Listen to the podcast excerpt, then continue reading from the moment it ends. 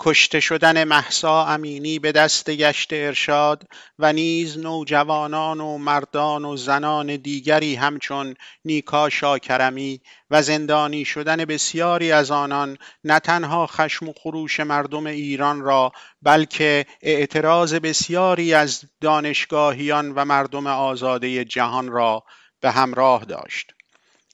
دانیلا اندونوفسکا ترایکوفسکا استاد دانشگاه بیتولا از مقدونیه شمالی نویسنده شاعر مترجم و سردبیر نشریات ادبی و علمی در مقدونیه شمالی.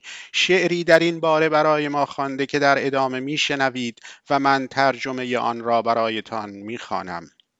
دانیلا اندونوفسکا ترایکوفسکا درباره این شعر می‌گوید شعر من تقدیم به محسا امینی دختر 22 ساله ایرانی است که مرگ غمانگیزش بر اثر خشونت پلیس به دلیل بیهجابی درست آغازگر اعتراضات حقوق بشری در سراسر جهان بود. صدای من هرگز نخواهد مرد شعری از دانیلا اندونوفسکا ترایکوفسکا تقدیم به محسا امینی. امروز به دیدن برادرم رفتم. آسمان نگاهی کریستالی به لبخندم انداخت.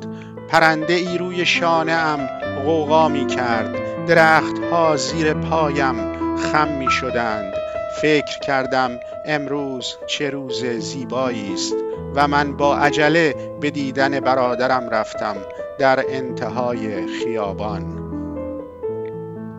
ناگهان مردی نزد من آمد مردی مسلح به ترس. گفت فکرت را زیر حجابت نگاه دار آن را دور سر خود محکم نگهدار هرگز اجازه نده به پرواز درآیند. او در گوش من زمزمه کرد. آنها سمی هستند. آنها آزادی هستند.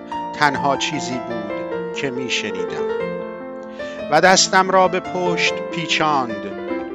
و بر تمام کلمات بر شکمم مشت کوبید. و او درختان اکسیژن را قطع کرد و آنها را زنده زنده سوزاند و آسمان بالای سرم را گرفت و ابرهای پر از امید را خنجر زد و زبان پرنده را ذبح کرد و من دیگر نمی توانستم انسان را ببینم. اما من نمی ترسیدم صدای من هرگز نمی میرد گریستم. وقتی که داشت پرنده را تا سرحد مرگ بر شانه ام می‌زد. بالاخره افکار فرفریم آزاد شدند در حالی که در مقابل چشمان دنیا به خواب می رفتم.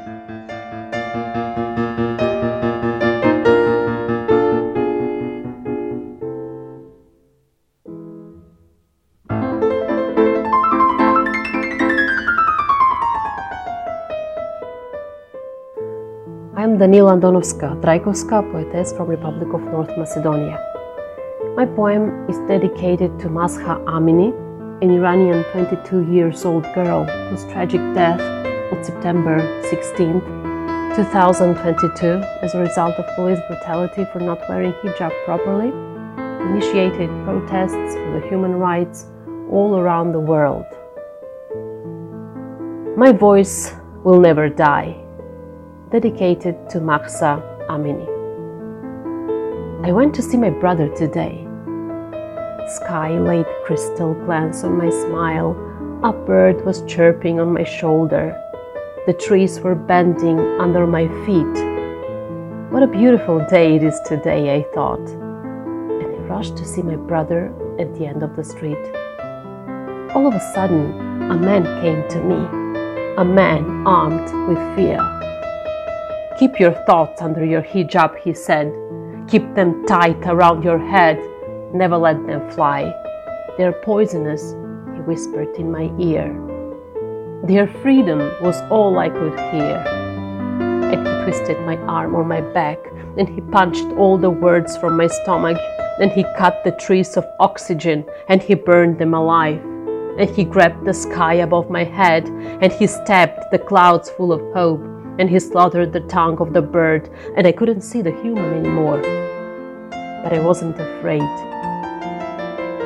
My voice will never die, I cried as he was beating the bird on my shoulder to death. I finally let my curly thoughts to be free as I was falling asleep in front of the world's eyes.